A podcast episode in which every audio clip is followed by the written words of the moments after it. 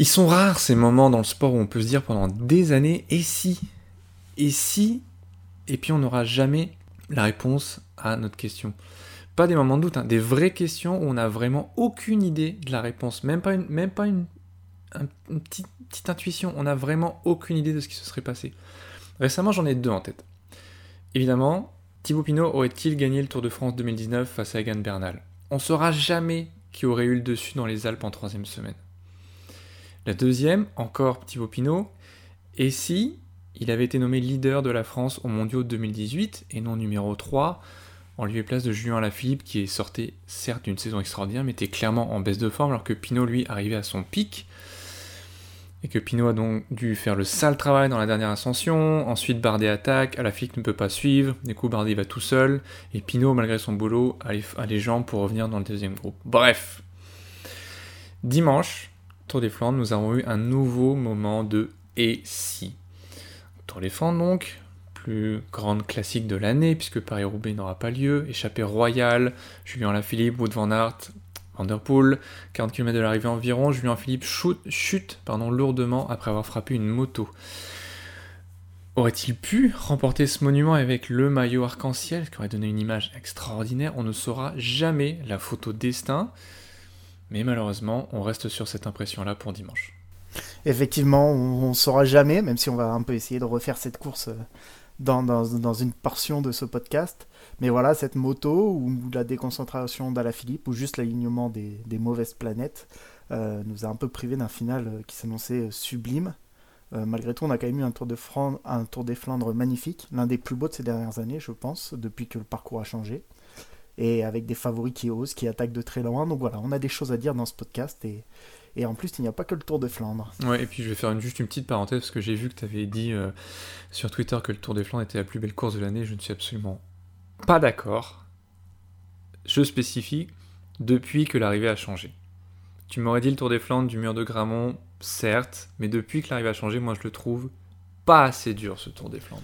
Et eh bah, ben, quitte à aller au bout de la parenthèse, quelle est la plus belle course de l'année pour toi? Euh, bah, Je mettrais Paris-Roubaix.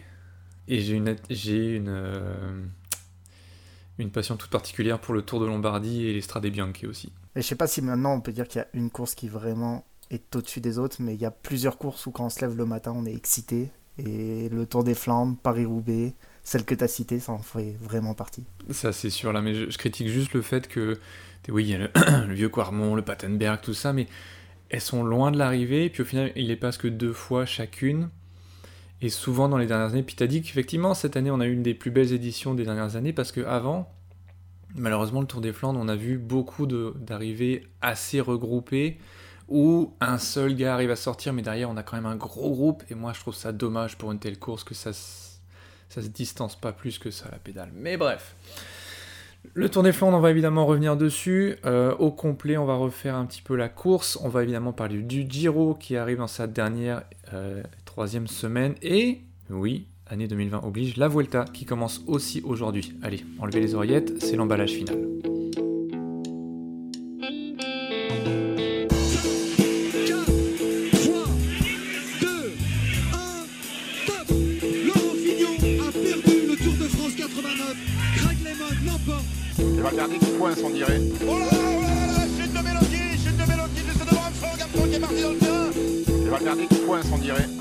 C'est peut-être ton jour, Julien, pour aller chercher la flèche wallonne.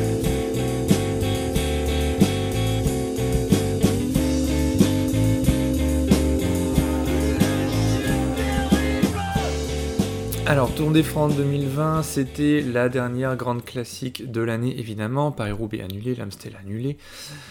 Et c'est un peu un truc typique de 2020, hein, puis c'est que j'exagère parce que des chutes bêtes, il y en a eu dans le passé. On pense à Van Avermaet, à la Classica San-Sébastien 2015, évidemment. Mais pour une fois que le vélo nous donne un plateau de rêve, sûrement les trois meilleurs coureurs du moment, Wood van Aert, Mathieu Van Der Poel, Julien Lafilippe, tout seul dans le Tour des Flandres, la dernière course de la saison, pas de Paris-Roubaix derrière pour se racheter, c'est tout ou rien, et le destin nous enlève ce duel. Et pas juste pour Julien Lafilippe, hein, mais aussi pour le spectacle, et on y reviendra un petit peu plus tard.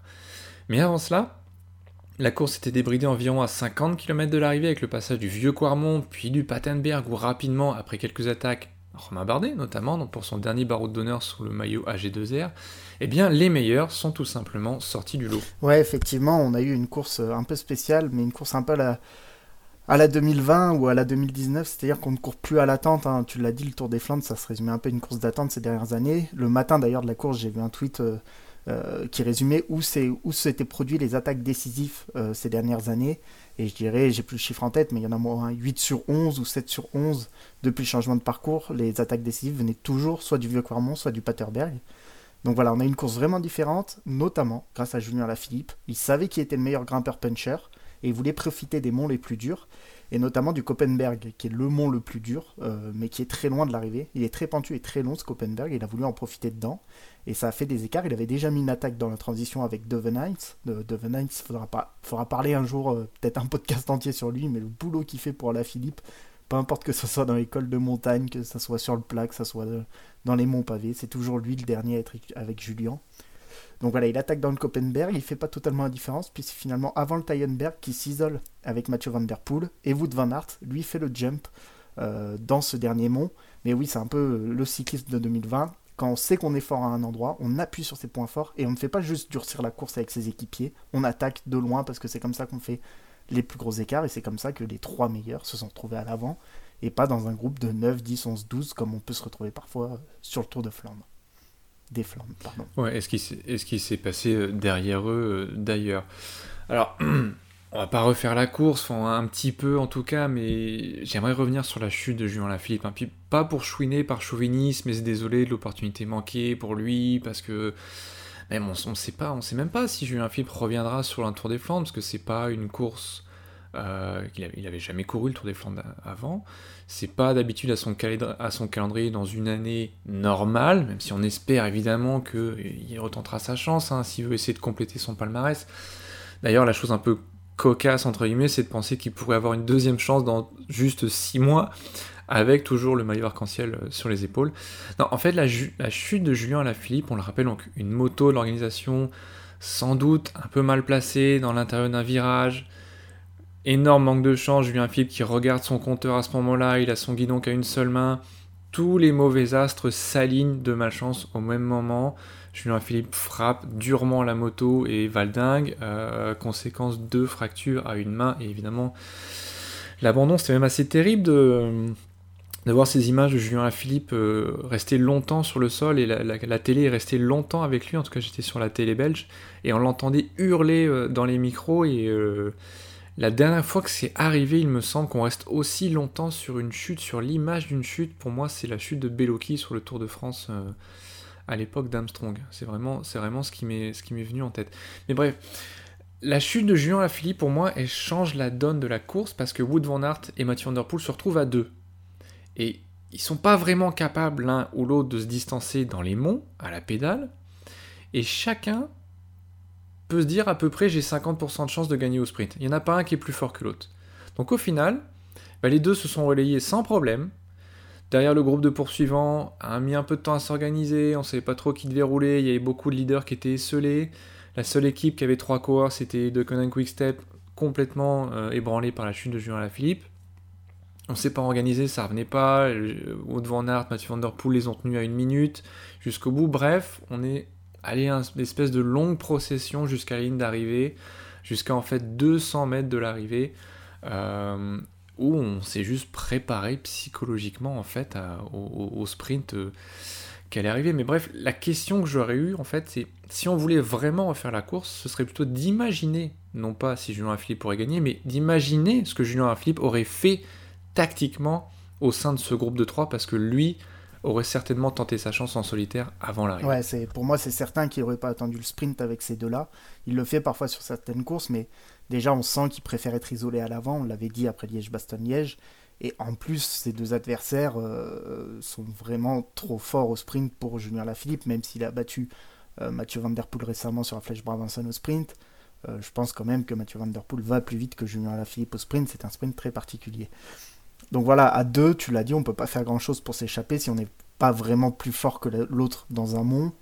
Euh, a priori, on ne va pas pouvoir s'échapper sur le plat parce que son adversaire, il a personne à regarder, donc si t'attaques, il prend la roue. Et d'ailleurs, aucun des deux n'a essayé. À 3, c'est clairement différent et ça peut se regarder un peu et laisser partir Euh, et en plus, Julien Alaphilippe, il l'a montré très tôt dans la course, il avait une stratégie assez claire. C'était attaquer dans chaque ascension pour durcir la course et pour faire mal à ceux qui vont plus vite que lui au sprint. Maintenant, est-ce que ça aurait été suffisant pour lâcher Mathieu Van Der Poel et Wood Van Aert? Je suis vraiment pas sûr de ça. Les deux, ils ont parfaitement suivi les attaques de Julien Alaphilippe du moins pour Mathieu Van Der Poel, et Wood Van Aert, lui, il a comblé le trou dans le Tyenberg, alors que c'est Julien Philippe qui, est en train de rouler à l'avant. Donc, je suis pas sûr qu'il aurait pu les lâcher à la pédale, je pense même qu'il n'aurait pas pu euh, dans les ascensions. Euh, par contre, on aurait eu un final beaucoup plus indécis et bien plus mouvementé avec un coureur, Julien Philippe, qui n'aurait pas voulu attendre le sprint, ce qui n'était pas le cas euh, ce dimanche. C'est ça. Et puis moi, la, la grande question que j'aurais en tête, en fait, c'est si Julien Philippe part, mettons, à 4, 3 km de l'arrivée, 2 km de l'arrivée, ben, est-ce que Mathieu Van Der Poel et Wout Van Aert roulent ensemble Ou est-ce qu'ils se regardent? Parce que on connaît l'immense rivalité entre les deux, puis on va en parler juste après, mais lequel va prendre la responsabilité de mener la chasse en premier, avec le risque de laisser le, peu de force qui va lui faire perdre le sprint derrière, parce qu'on a vu à quel point le sprint a été serré au final, et si tu laisses ton petit 5% de force en plus alors que l'autre derrière eh bien, euh, se contente de suivre, tu peux être juste en train de, perdre la course. Euh, moi, je pense qu'il serait laissé faire. Je pense qu'il se serait regardé un petit peu trop. Bah, je suis pas 100% sûr de cela, même si effectivement ça paraît la logique, il y a une rivalité donc ils vont se regarder. Mais les deux coureurs, que ce soit Mathieu Van Der Poel ou Van Aert, ils sont vraiment au courant très tôt que Julien va tenter ça. Presque même à 40 km, ils savent que Julien va tenter de, s'isoler pour que les deux se regardent. Euh, et à mon avis, on aurait eu des attaques de Julien, mais euh, est-ce qu'on serait vraiment regardé derrière? À moins, à moins de tenter une attaque au kilomètre, je pense que derrière on aurait pu s'entendre pour revenir dessus à deux. Une attaque au kilomètre, ça aurait pu être différent. On aurait pu se regarder une, deux secondes et ne plus jamais revenir sur Julien. Mais de plus loin, c'est pas sûr. Et euh, c'est quand même plus facile de gérer un groupe de trois euh, comme, comme ici, parce que quand il y en a un qui part à l'avant, c'est du 1 contre 2 après. Donc si on s'entend rapidement à deux, on peut vite revenir sans même qu'il y en ait un qui fasse plus l'effort que l'autre. C'est pas comme contrôler un groupe de 5 ou 6 où il y a des comptes dans tous les sens. Donc euh, surtout que que ce soit Wout van Aert et Mathieu Van Der Poel, ils voulaient tous les deux arriver au sprint là, ça s'est vu, il y en a les deux pensaient avoir leur chance, donc ils auraient pu s'entendre pour revenir sur Julien à la Philippe. Euh, à moins d'une attaque au kilomètre, donc je pense que Julien aurait du mal à piéger ses deux adversaires, à moins qu'il ait été ait été plus fort dans les, monts. Par contre, en revanche, j'aurais pu changer l'affaire dans l'autre sens. Si vous imaginez une attaque de Julien Philippe, que Wood Van Aert et euh, Mathieu Van Der Poel s'entendent et bouchent le trou, et que du coup, il y en a un qui contre-attaque au moment où ça rentre. Il crée le break. Qu'est-ce qui se passe à ce moment-là? Julien, il se retrouve avec l'un des deux sprinters euh, ensemble. Est-ce que Julien, il roule? Et du coup, est-ce que l'autre, il roule aussi? Est-ce que c'est pas dans ce sens-là, finalement, qu'on serait regardé?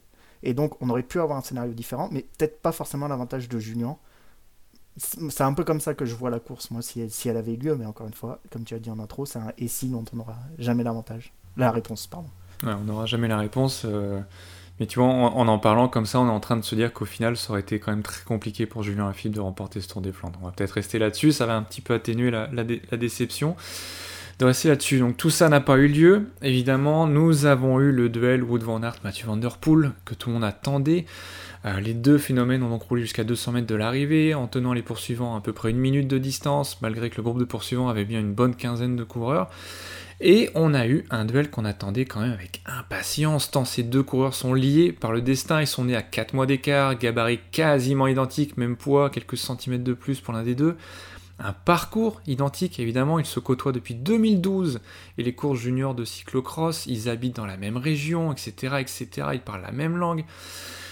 Les cyclocross, justement, euh, ils détiennent à eux deux les six derniers titres de champion du monde. Imaginez un petit peu, 2015, Van Der Poel champion devant Wood Van Aert.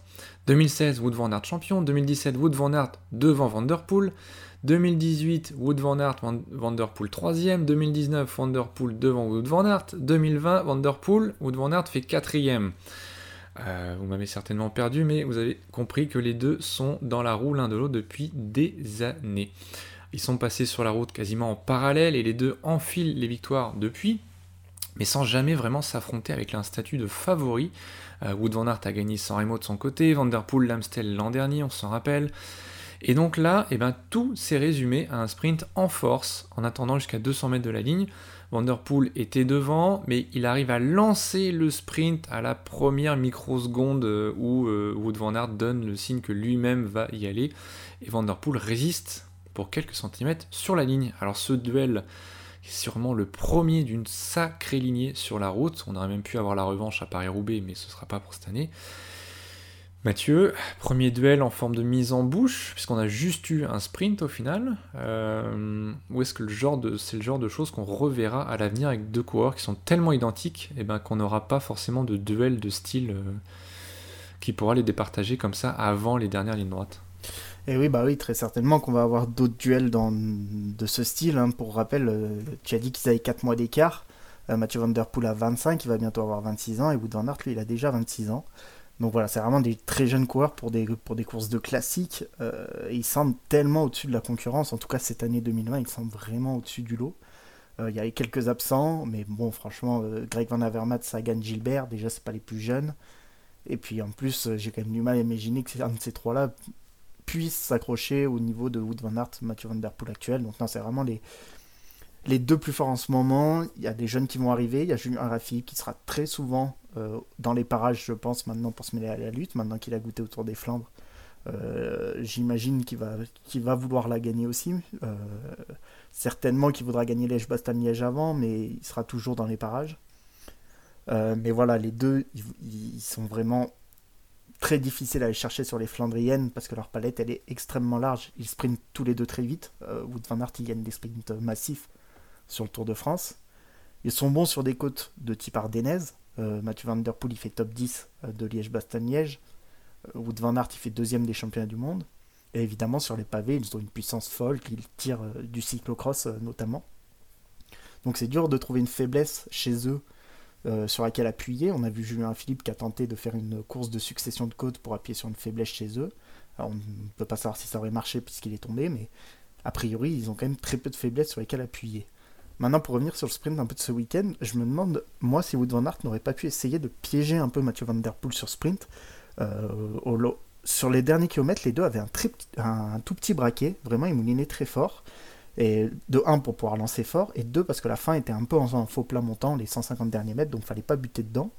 Maintenant, Wood Van Aert, en étant dans la position du second, je me demande s'il aurait pas pu baisser une ou deux dents et lancer de 50 euh, mètres plus loin, voire 100 mètres, en profitant du fait que Mathieu Van Der Poel est un plus petit braquet et qu'il le voit puisqu'il est derrière lui. Euh, en attendant au maximum comme ça, et pour jouer sur le petit braquet, il a vraiment offert la possibilité à Mathieu Van Der Poel de, de réaliser le sprint court qu'il avait prévu dans cette espèce de petit faux plat montant. Et en plus, il a pu voir, euh, en bon pistard qu'il n'est pas, il a pu voir Wout Van Aert euh, lancer son sprint, comme tu l'as dit, et du coup ne pas se faire remonter sur le lancement du sprint. Donc euh, bon, c'est extrêmement facile de le dire après coup, d'autant que Wood Van Aert devait être assez sûr de sa force au sprint aussi, hein, parce qu'il a une grosse puissance. Mais je me demande, le petit braquet qui était emmené par les deux m'a vraiment surpris dans cette dernière ligne droite, et j'aurais pensé que Wood Van Aert avait tenté quelque chose par rapport à ça. Moi j'aimerais... Je sors un peu du vélo, mais j'aimerais bien savoir quand même s'ils peuvent se sentir en dehors du vélo, parce que ils sont l'un sur l'autre depuis des années, donc ils habitent la même région, il y a des déclarations dans la presse quand même après chaque course à Wood Van Aert qui avait dit que Van Der Poel avait couru pour le faire perdre à Grand Game. Ça promet quand même pour les années qui viennent. Ouais, ça promet. Maintenant, je sais pas exactement s'ils peuvent s'encadrer ou pas. Hors du vélo, c'est assez dur à dire. Bon, c'est sûr qu'après Grand Game, Wood Van Aert, il s'en est pris assez violemment dans les médias à Mathieu Van Der Poel. Et Mathieu Van Der Poel n'a pas trop aimé. Mais bon, il y avait une grosse frustration d'une course euh, qui a échappé à Wood Van Aert alors qu'il semblait vraiment le plus fort. Euh, tu as dit, ils se connaissent depuis très longtemps et je pense qu'il y a surtout un gros respect entre les deux. Euh, d'ailleurs, après la ligne d'arrivée, ce dimanche, Wood van Aert il a déclaré dans les médias belges qu'il a été battu tout simplement par plus fort. C'est quand même marrant de dire ça quand on est battu de un demi centimètre sur la ligne d'arrivée, à quoi je juge le, le plus fort, c'est assez drôle, mais, mais c'est très fair play de la part de Wood van Aert. Donc voilà, avec une telle rivalité, il va y avoir des moments de tension entre les deux, c'est sûr et certain. Mais je pense qu'il y a vraiment un grand respect entre les deux. Et d'ailleurs, je ne sais plus lequel des deux, il y en a un qui demande à ce qu'on arrête de les comparer tout le temps. Bon, ça, ça va être plus compliqué par contre. Ouais, ça va être compliqué. Puis non, on plaisante un petit peu. Là, on a vu une, belle accolade aussi après la ligne d'arrivée, la Wood Van Aert qui allait féliciter Mathieu Van Der Poel. Euh, je pense qu'ils se connaissent suffisamment pour reconnaître quand l'un des deux gagne euh, que l'autre est plus fort. Là, il se, il se passe le flambeau à tour de rôle et je pense que D'ici la fin de leur carrière, ils auront largement chacun des deux de quoi être content et satisfait euh, de ce qu'ils ont accompli.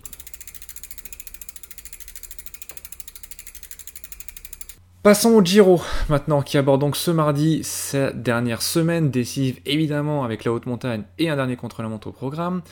Un contre-la-montre, il y en avait justement un samedi dernier, remporté par le champion du monde Filippo Ganna évidemment, et où le maillot rose Joao Almeida s'est très bien défendu, puisqu'il avait repris du temps à tous ses concurrents, ou presque, en terminant sixième de l'épreuve. Le problème est dans le presque, puisque Wilco Kelderman n'a perdu que 16 secondes samedi, lui, et que dimanche, dans l'arrivée au sommet du Biancavallo, eh bien c'est lui qui a lancé les grandes hostilités. Son équipier de la Sunweb, Jay Hindley, a fait exploser tous les leaders très loin de l'arrivée. Euh, McNulty, qui était celui qui avait le mieux roulé dans le contre-la-montre, perd 2 minutes 43 en lâchant le premier de ce groupe. Puis Pozzo Vivo, Fugelsand, Conrad, Pelo Bilbao, sur lequel on s'interrogeait. Vincenzo Nibali, Rafa Maika, personne n'a tenu et tous perdent environ 1 minute 30 sur Kelderman dimanche. Almeida, eh bien, lui a vraiment tout donné pour sauver son maillot rose et ne perd que 37 secondes dimanche soir et conserve pour l'instant sa tunique.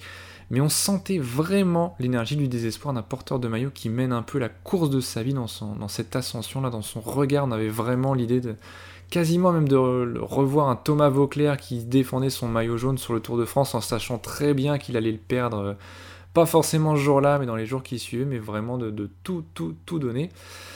Almeida, mardi matin, n'a donc plus que 15 secondes d'avance sur Kelderman au classement du maillot rose, puis sur Inley, troisième, le coéquipier de Kelderman est à 3 minutes, devant Tao Geoghan Hart, le Britannique d'Ineos, qui a gagné lui dimanche et qui était le seul à pouvoir suivre le petit groupe euh, dans la montagne et qui se révèle au grand public. Bon, soyons directs au vu de l'étape de dimanche et du programme qui reste. Euh, Kelderman, c'était ton favori la semaine dernière. Après la course de dimanche, et même s'il n'a pas le maillot rose sur les épaules, est-ce qu'il a déjà course gagnée?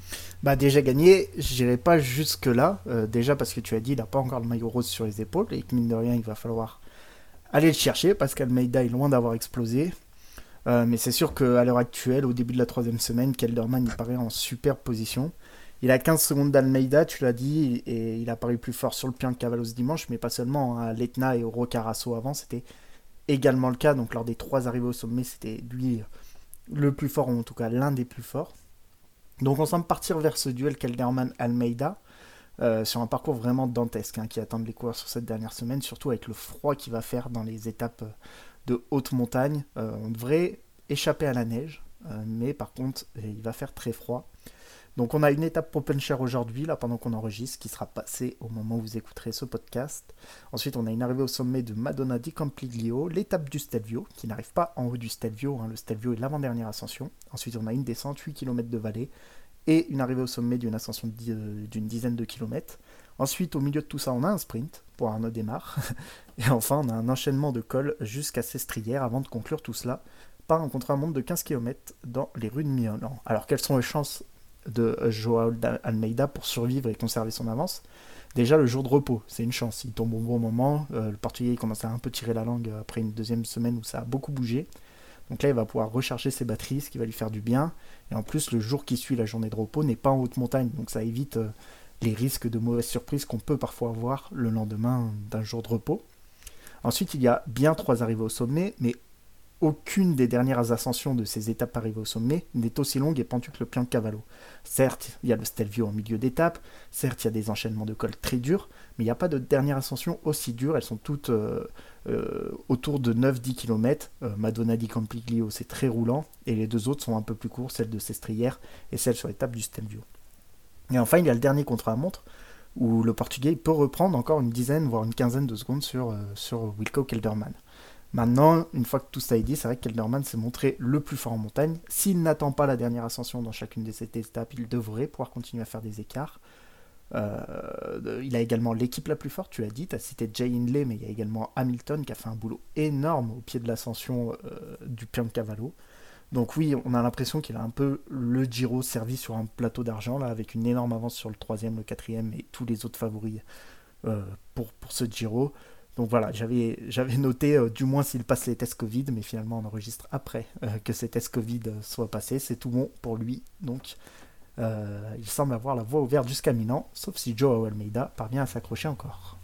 Alors on a vu tous les autres leaders en difficulté dans une ascension difficile dimanche dernier, mais pas non plus à couper le souffle. J'ai trouvé d'ailleurs on est monté très très très vite, grand plateau sur les 6 derniers kilomètres. Euh, avec des capteurs de, puissance dans la lignée du dernier Tour de France d'ailleurs, hein, même en hausse depuis euh, les dernières années. Euh, alors, d'où pourrait venir la surprise au final s'il peut encore y en avoir une derrière Kelderman et Almeida? Ouais, avant de répondre à ta question, une petite parenthèse sur ces capteurs de puissance. Effectivement, on est monté à 6,3 watts kilo selon les estimations qui se font. c'est vraiment des chiffres énormes. Alors certes, la start list de ce Giro paraît un peu en dessous, mais le vainqueur de ce Giro sera très très très fort parce que les données qu'ils envoient, les gars, c'est vraiment énorme. Pour revenir à ta question d'une surprise de est-ce qu'il y a quelqu'un qui pourrait renverser Giro, à mon avis, il y a plus que deux noms qui sont en mesure de le faire, c'est Tao Gegenhardt et Jay Hindley. Mais pour être très clair, j'y crois assez peu. Euh, ce sont les deux hommes qui sont arrivés avec Wilco Kelderman en haut de Piancavallo. C'est Tao Gegenhardt qui remporte l'étape, tu l'as dit, au classement général. Lui, il est quatrième à 2 minutes 57, l'anglais, le jeune anglais de la Ineos. 2 minutes 57, ça fait quand même très loin. Mais bon, il y a les étapes du Stelvio, de Sestrière. Il a des équipiers qu'il peut mettre à l'avant, comme Ghana qui est très en forme, comme Juan Denis qui est aussi en forme. Euh, donc voilà, il peut les mettre à l'avant pour essayer de creuser un écart. Maintenant, la Sunweb, on l'a dit, elle est extrêmement forte avec Jay Hindley, avec euh, Hamilton. Euh, j'ai du mal à les laisser voir perdre 3 minutes sur Tao Gegenhardt, même si Tao Gegenhardt est certainement le plus fort en montagne actuellement, en tout cas si le Cavallo est révélateur. Donc pour moi, s'il y a un coureur qui peut renverser ce Giro, ça va être assez étonnant ce que je vais dire, mais c'est Jay Hindley, l'équipier de Welko Kilderman. Euh, ça semblait être le plus fort avec Tao Gegenhardt euh, sur le plan de Cavallo. Et la Sunweb, qui n'est pas son premier coup tactique un peu fou, pourrait tenter un coup euh, sur ces dernières étapes s'ils ont un peu de mal à renverser Joe Almeida, sans doute après l'étape de mercredi qui sera la première en montagne. Donc Jay Hindley, lui, est troisième à 2 minutes 57 secondes. Imaginons qu'il attaque dans le Stelvio ou dans un col précédant la dernière ascension sur l'étape de Sestrière, bah la Sunweb obligerait à faire rouler la Quick Step et peut-être même Almeida directement. Euh, parce que si la Sunweb embraye à fond dès le pied du Stelvio, avec par exemple Hamilton, qui a vraiment tout fait éclater dans Piancavallo, hein, lorsqu'Hamilton s'écarte, il y a déjà plus grand monde et je crois qu'il n'y a plus que Masnada comme coéquipier d'Almeida et encore il n'était pas bien frais, euh, Masnada à ce moment-là. Donc si Inley décide d'attaquer après le relais d'Hamilton dans le Stelvio, bah Almeida il devra faire un choix, aller dans sa roue ou non, et décidera certainement de rester avec Wilco Kelderman. Sauf qu'après, c'est pas Wilco Kelderman qui va rouler. Donc si on se regarde un peu, qu'on tergiverse, etc., lui il pourrait prendre du champ, du champ, du champ, et reprendre beaucoup beaucoup de temps. Et après, pourquoi pas retenter le coup à Sestrière, le chrono final, enfin bon. Il roule quand même beaucoup moins bien que Wilco Kelderman, et en plus à 3 minutes, euh, il faudrait vraiment que ça se regarde beaucoup pour laisser 3 minutes à un gars qui est quatrième au général, surtout que la Ineos viendrait certainement prendre le manche. Donc voilà, j'y crois peu. En plus, la Sunweb, euh, elle a, semble pas vraiment avoir besoin de ça pour aller gagner de Giro, qu'elle est en très bonne position. Mais sans parler de renverser de Giro, ça peut être une technique qu'on verrait, qui pourrait se mettre en place, hein, d'envoyer Jay Hindley à l'avant. Et donc, dans le cas vraiment extrême, il pourrait renverser le Giro, mais dans un cas normal, ça ferait juste travailler Almeida, juste entre guillemets, c'est déjà beaucoup. Et donc, euh, ça va vraiment être intéressant de voir comment ils utilisent ce pion qui est Jay Hindley. Est-ce qu'ils ont vraiment besoin de l'envoyer à l'avant? On l'a dit, hein, si ça explose comme à Piancavallo, a priori non. Mais c'est une option de plus qu'ils ont dans leur poche. Et on, l'a vu tout au long de cette saison, la Sunweb, ils n'hésitent pas à utiliser toutes les cartes qu'ils ont dans leur poche. je trouve ça intéressant parce qu'on avait parlé euh, dans l'épisode sur le Tour de France de cette obligation maintenant pour les grosses écuries d'avoir deux pions, deux options pour pouvoir gagner le classement général d'un grand tour.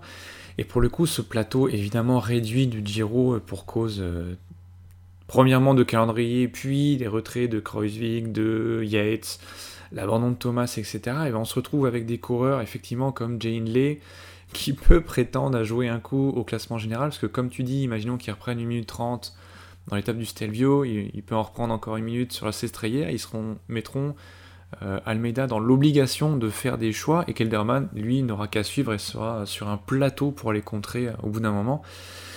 Et ça, effectivement, ce sera très intéressant tactiquement à observer.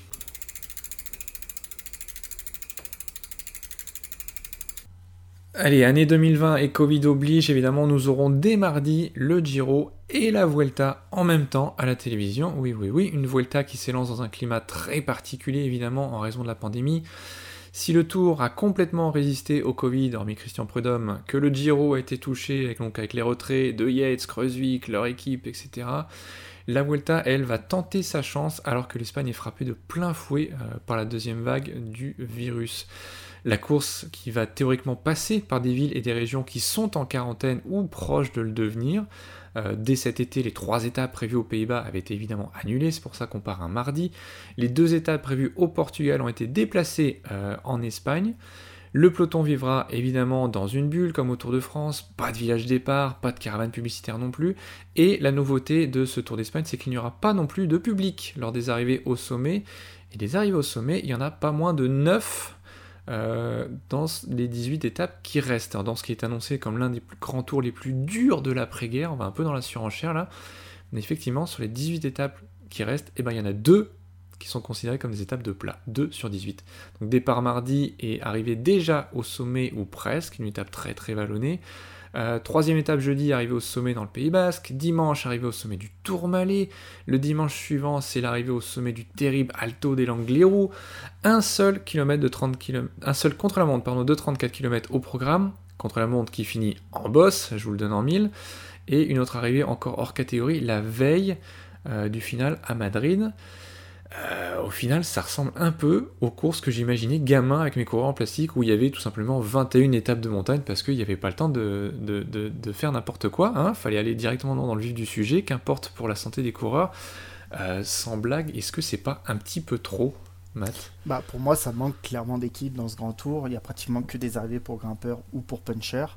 Donc forcément, aucun sprinter ou presque n'est au départ de cette Vuelta. Il n'y a que Ackerman, euh, Sam Bennett et euh, quelques outsiders. Mais voilà, c'est vraiment dommage. Pour moi, l'objectif des grands tours, c'est de réunir, la plus grosse start list possible. Et là, la Volta, elle se prive de toute une catégorie de coureurs, les sprinters. Puis je me demande aussi si ce nombre euh, énorme d'étapes de montagne, ça va pas finalement brider les grimpeurs sur des étapes qui pourraient être sympas. Euh, l'arrivée à rater aujourd'hui du côté de la Volta, l'étape, là on enregistre, il reste 57 km mais cette arrivée à arrêter sur le Tour du Pays Basque, elle est magnifique, on tente des choses, etc. Là, les coureurs risquent d'être bridés et de faire une course de côte. Enfin, voilà, pour moi, ça bride un peu les coureurs de, de mettre des étapes aussi dures, euh, d'autant qu'on va en reparler, mais je suis pas sûr que le, le, calendrier de cette Vuelta soit bien construit non plus. Ouais. Après, ça fait quand même quelques années que la Vuelta a mis clairement le cap sur euh, le fait d'être un grand tour plutôt pour grimpeurs.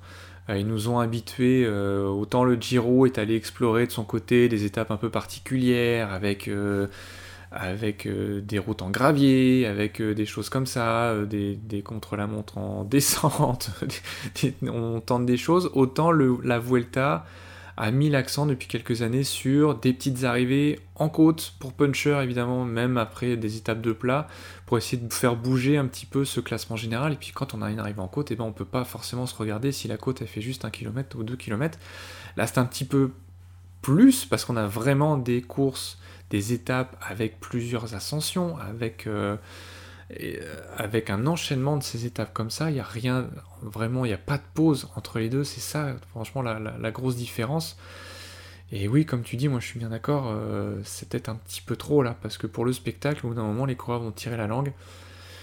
Sans parler du spectre, évidemment, du dopage, euh, en augmentant encore et toujours la difficulté de ces grands tours. Mais Regardons qui va essayer de remporter cette, cette Vuelta 2020 parce que nous aurons bien sûr des coureurs qui dans l'ensemble sont un peu émoussés par cette saison courte euh, avec des événements encore plus rapprochés.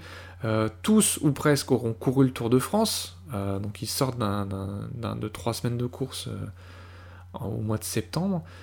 Mais comme au Giro, eh ben, le plateau n'apparaît pas si relevé que ça euh, au final, hormis, hormis évidemment la Jumbo qui s'est dit bah on amène tout le monde ou presque. Ouais, effectivement, on va revenir là-dessus ensuite en faisant un peu le détail des, des, favoris ou des outsiders de cette Volta, mais il n'y a pas énormément de coureurs qui semblent en mesure de jouer la gagne sur cette, euh, sur cette Volta, alors que du côté de la Jumbo, on a 4 qui pourraient jouer la gagne sur un tel parcours. Tom Dumoulin, qui est le leader a priori annoncé, Primoz Roglic, George Bennett et Kuss. Donc ils sont à peu près tous capables de faire top 5 sur, sur un tel parcours avec euh, si peu de contre-la-montre et une, et une telle start list un petit peu, euh, pas au rabais, mais un petit peu modeste pour un grand tour. Donc que 35 km de contre-la-montre. Un contre-la-montre tout plein, hein, à, l'exception de cette arrivée en boss, tu l'as dit, une, montée de 2 km avec des pourcentages vertigineux, mais à part ça, il y a une trentaine de kilomètres quand même pour faire des écarts sur le plat, ça semble être suffisant pour un tome du moulin, afin de creuser l'écart. mais attention à pas se tromper de leader du côté de la, Jumbo, parce que s'ils font tous les efforts pour du moulin, et que finalement euh, il craque, ce qui pourrait arriver vu le nombre d'étapes de montagne qu'il y a, euh, ça pourrait être un problème. Euh, je comprends l'idée de dire c'était Roglic favori sur le Tour de France, c'est à ton tour Tom Dumoulin, mais a priori le meilleur coureur dans cette équipe c'est Primoz Roglic et il devrait jouer pour eux. L'avantage c'est que la montagne va arriver très vite, donc ils pourront très vite changer de fusil d'épaule s'ils voient une faiblesse chez Tom Dumoulin. Mais voilà, pour moi, le, principal danger dans cette équipe Jumbo, c'est l'équipe Jumbo elle-même. Ils semblent tous plus ou moins bien cohabiter, mais parfois ils se trompent. Et donc j'espère que ça, pour eux que ça ne sera pas le cas. À noter aussi que euh, lors, des 14 premiers jours qui précèdent le chrono, on a vraiment énormément de montagnes. On l'a dit, on a deux étapes euh, celle du Tourmalet et de l'Anguirou. Deux étapes qui sont très courtes d'ailleurs, donc on devrait vraiment avoir du spectacle sur les pentes du Tourmalet et de l'Anguirou. Euh, donc les, grimpeurs vont rapidement chercher à faire des écarts, mais par contre ensuite, après le chrono, il n'y a plus que 5 étapes, et il y en a une seule qui peut vraiment faire des écarts, le reste c'est des étapes vallonnées ou des étapes de plat. Donc si on se trompe avant le chrono, eh ben, on aura vraiment du mal à renverser le tour ensuite. Imaginons Dumoulin coince dans l'Angliru, qui est la veille du chrono, si je ne me trompe pas.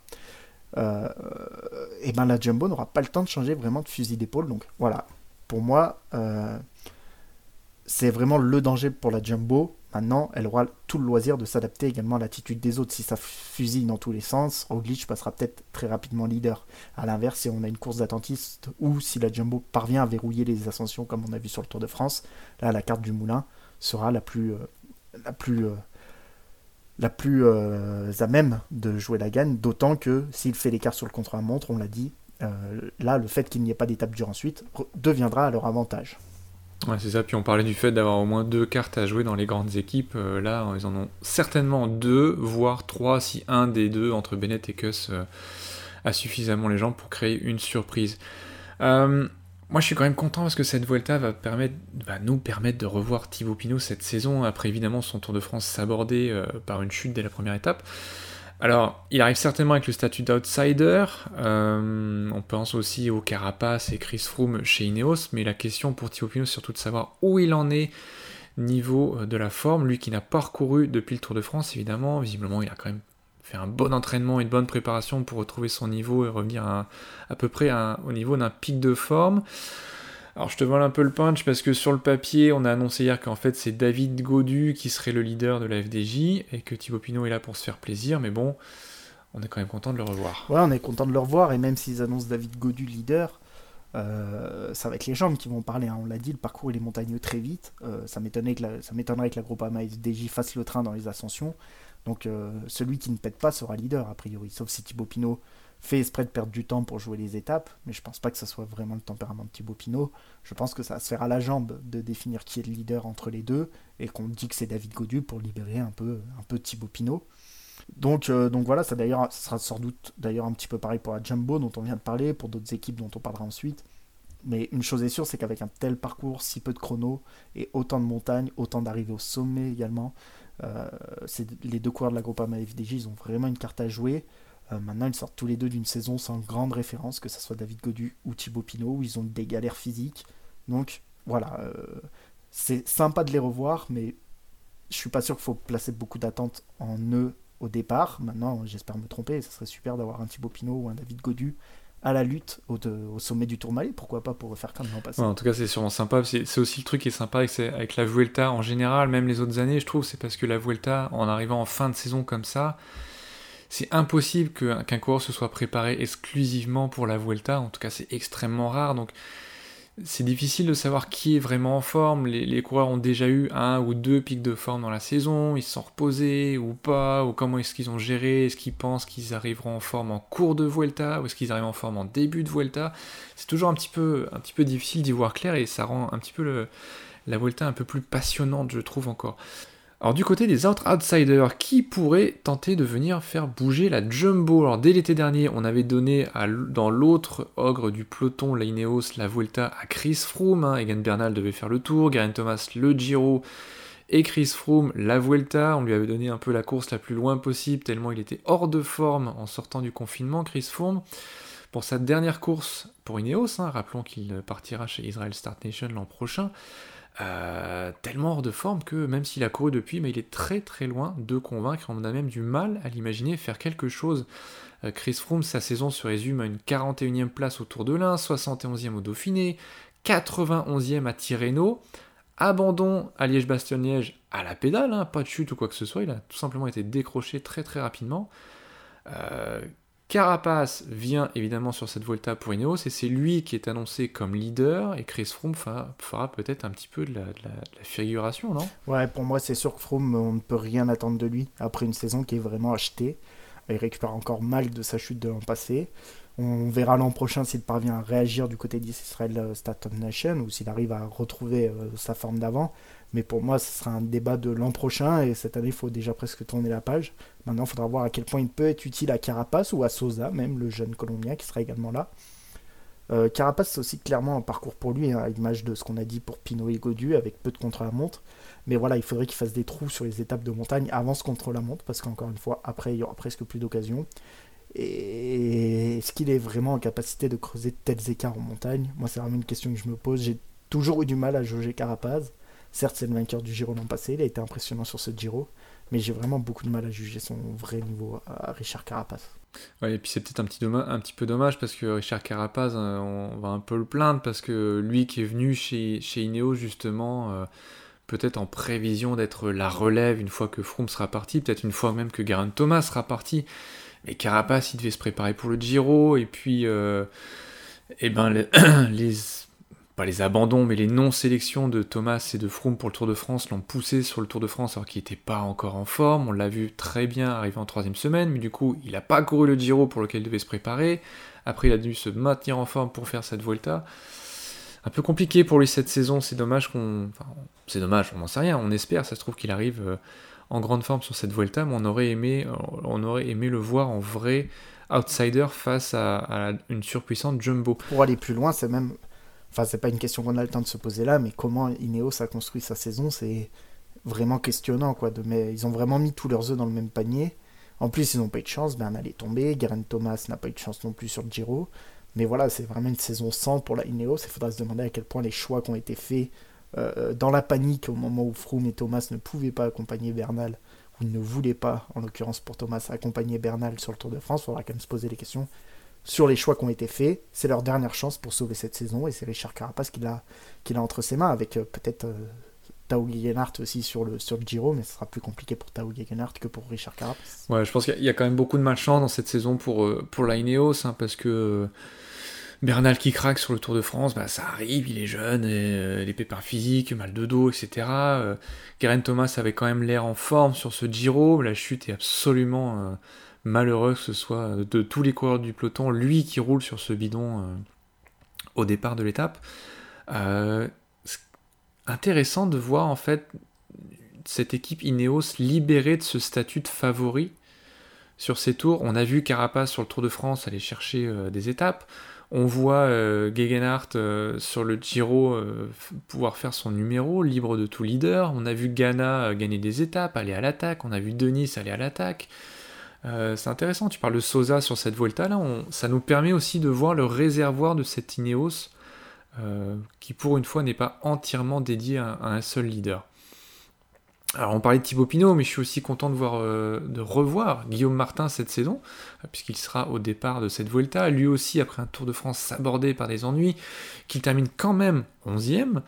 Euh, Guillaume Martin, troisième du Dauphiné, là où il avait suivi les meilleurs en montagne, très impressionnant. Guillaume Martin, auteur d'un mondial d'anthologie euh, par la suite en tant que coéquipier de Julien Lafilippe, et qui a réussi à faire 14e de Liège-Bastogne-Liège derrière. Alors Guillaume Martin, il a donc gardé la forme, euh, si on en croit ses résultats, tout en s'économisant avec juste deux jours de course depuis le Tour, les mondiaux et Liège. Euh, moi, je trouve ça intéressant. Ouais, moi aussi, je trouve ça intéressant. Il, était un peu arrivé au bout du rouleau sur la deuxième partie du Tour de France parce qu'il était arrivé en forme très vite, dès le Tour de l'Inde, dès le Dauphiné. Euh, mais il était très fort sur la première semaine. Est-ce qu'il pourra être plus frais sur cette Volta C'est un peu la question qu'on se pose avec tous les favoris et comment il a géré cette période les, entre les deux tours. Il a dit sur Eurosport ce matin qui, il avait l'impression de ne pas avoir lâché la pression avec, les mondiaux et Liège-Bastogne-Liège. Alors est-ce qu'il a quand même récupéré physiquement? Voilà, il faudra voir. Le parcours et surtout la durée du parcours lui convient. trois jours de moins, c'est toujours ça de prix pour un coureur qui a souvent du mal en troisième semaine. Et surtout, on l'a dit, les étapes les plus dures arrivent très tôt, en tout cas dans les 14 premiers jours. Donc voilà, c'est peut-être une grande chance dans sa vie euh, de réaliser un podium sur un grand tour. Euh, maintenant, encore une fois, au micro d'Eurosport, il a dit qu'il jouait les victoires d'étape sur ce tour. Est-ce que c'est pour s'enlever la pression? Est-ce qu'il va lâcher un peu de temps volontairement? J'ai du mal à y croire. Euh, je pense qu'il sera, au contact tant qu'il pourra l'être. S'il a encore de la fraîcheur pour jouer, pour jouer le, général, il sera très intéressant à suivre. Il réalise vraiment la saison de sa vie. Et s'il a réussi à récupérer encore une fois, c'est sûr qu'il sera costaud. Et je pense à la lutte pour le podium, parce qu'il y a beaucoup des favoris qu'on cite là qui seront finalement pas en forme. Comme tu as dit, sur la Vuelta, ce sont des grosses surprises. Ouais, et puis même si le. Au moins, une chose qui est bien avec cette Vuelta 2020, même si tu l'as très bien souligné, la troisième semaine est un petit peu bizarre avec. Euh, avec ces étapes un petit peu de transition et une étape de plat avant le dernier week-end, alors que d'habitude les troisièmes étapes, les troisièmes semaines sur les grands tours sont vraiment celles qui sont chargées en haute montagne. Eh ben, euh, ce que je veux dire, c'est qu'au moins dans cette Volta 2020, on sera fixé très vite euh, sur l'état de forme des, uns et des autres, puisqu'on a toutes ces arrivées au sommet euh, dès aujourd'hui et dans la première semaine. Alors, dernier petit tour de roue sur cette Vuelta. Dans les autres favoris, puisqu'on est en Espagne, on ne peut pas ne pas parler évidemment de la Movistar. Euh, Henrik Mas, Marc Soler et le vétéran Alejandro Valverde, qui on a l'impression qu'il a couru toutes les courses de l'année, lui encore une fois, eh ben, se présente sur la ligne de départ. On ne sait jamais trop à quoi s'attendre avec cette équipe, hein, surtout tactiquement. Euh, mais est-ce qu'elle peut aller inquiéter les Jumbo? Et moi, ce que je trouve intéressant, c'est que bah, Mas, on l'a vu sur le Tour de France, mais euh, la Movistar, avec son réservoir de coureurs, arrive toujours à sortir une ou deux cartes cachées euh, en fin de saison comme ça, parce que euh, avec la masse d'espoir espagnol qu'ils accumulent ou de, second couteau qu'ils ont, il y en a toujours un ou deux qui se redécouvrent un pic de forme euh, arrivé à la Vuelta. Ouais, effectivement, et déjà ça, ça va leur permettre de gagner le classement par équipe, certainement, puisque c'est seul à le jouer, donc, euh, donc ils vont le gagner. Non, et blague à part, moi je me méfie vraiment de cette équipe cette année, même si je l'ai trouvé très faible sur l'ensemble de l'année. Euh, on a quand même eu des hommes qui se sont montrés sur le Tour de France. Henrik Mas, bah, mine de rien, il est remonté jusqu'à 5 place grâce à une fin de, tour vraiment parfaite. Euh, Valverde, il finit 12ème, il a eu un peu une forme en sens inverse. Euh, mais après ça, il a encore fait 8ème des championnats du monde. Marc Soler, lui, s'est montré très fort sur certaines étapes du tour. Il a encore du mal à être régulier. Mais bon, sur une, sur une Vuelta, pourquoi pas. Donc là aussi, je pense qu'on va vite voir à la pédale qui sera le leader de cette équipe. À mon avis, c'est Enric Mas, la meilleure carte sur ce qu'il a montré cette année. Mais bon, Alejandro Valverde a quand même fini sur le podium de la Vuelta l'an passé. Donc ils ont trois bonnes cartes. Euh, et eux, pour le coup, ils préparent vraiment la Vuelta très sérieusement du côté de la Movistar. C'est certainement la course, euh, la deuxième course la plus importante de la saison derrière le Tour de France pour eux. Euh, faut briller à la maison. Donc, euh, à mon avis, il y a moins de questions de forme à se poser chez eux. Henrik Mas, je crois qu'il n'a pas recouru depuis le Tour de France, ou juste les championnats du monde, il faudrait vérifier, mais en tout cas, il a beaucoup moins couru que d'autres. donc voilà, moi je mettrais vraiment une grosse pièce sur la Movistar, ça va être une équipe à suivre, et il va falloir faire attention. Et juste pour compléter, pour qu'on fasse le tour complet de tous les outsiders qu'on peut citer sur cette Volta, on peut citer Vlasov, le jeune russe de la Astana, qui a quitté le Giro euh, lors de la deuxième étape parce qu'il était malade. Donc sa forme devrait être là, et devrait être là tôt, vu qu'elle a été prévue pour le, Giro. On a Dan Martin qui connaît une saison un peu en dents même un peu en retrait du côté d'Israel Startup Nation. On a un trio à la Education First de euh, Hugh Carty, euh, Daniel Felipe Martinez, et Michael Woods, avec euh, Martinez qui a gagné le Dauphiné cette année. Et enfin, un petit duo à la Mitchelton, euh, Michael Nieve et Esteban Chavez. Mais voilà, vous le voyez, c'est pas la start du Tour de France non plus. Et donc, euh, on pourrait avoir des surprises sur cette Volta comme on en a eu sur le Giro. Et ça, on s'en réjouit parce que des surprises, on aime ça. Ça donne souvent des courses moins cadenassées, avec beaucoup plus, euh, d'attaques, beaucoup plus de renversements de situation. On les, on les a vus euh, ces dernières années sur les Giro et sur les Vuelta. Donc, on aura les deux courses en même temps cette semaine. Profitez et espérons que ce soit la dernière fois dans l'histoire, évidemment. Euh, mais on va regarder tout ça. c'est tout pour cette semaine. Profitez bien d'avoir deux grands tours à la télé quand même. Euh, on va se régaler avec des belles images dans une météo exécrable. Moi j'aime ça depuis mon canapé évidemment. Euh, et puis on se reparle la semaine prochaine. Prenez soin de vous.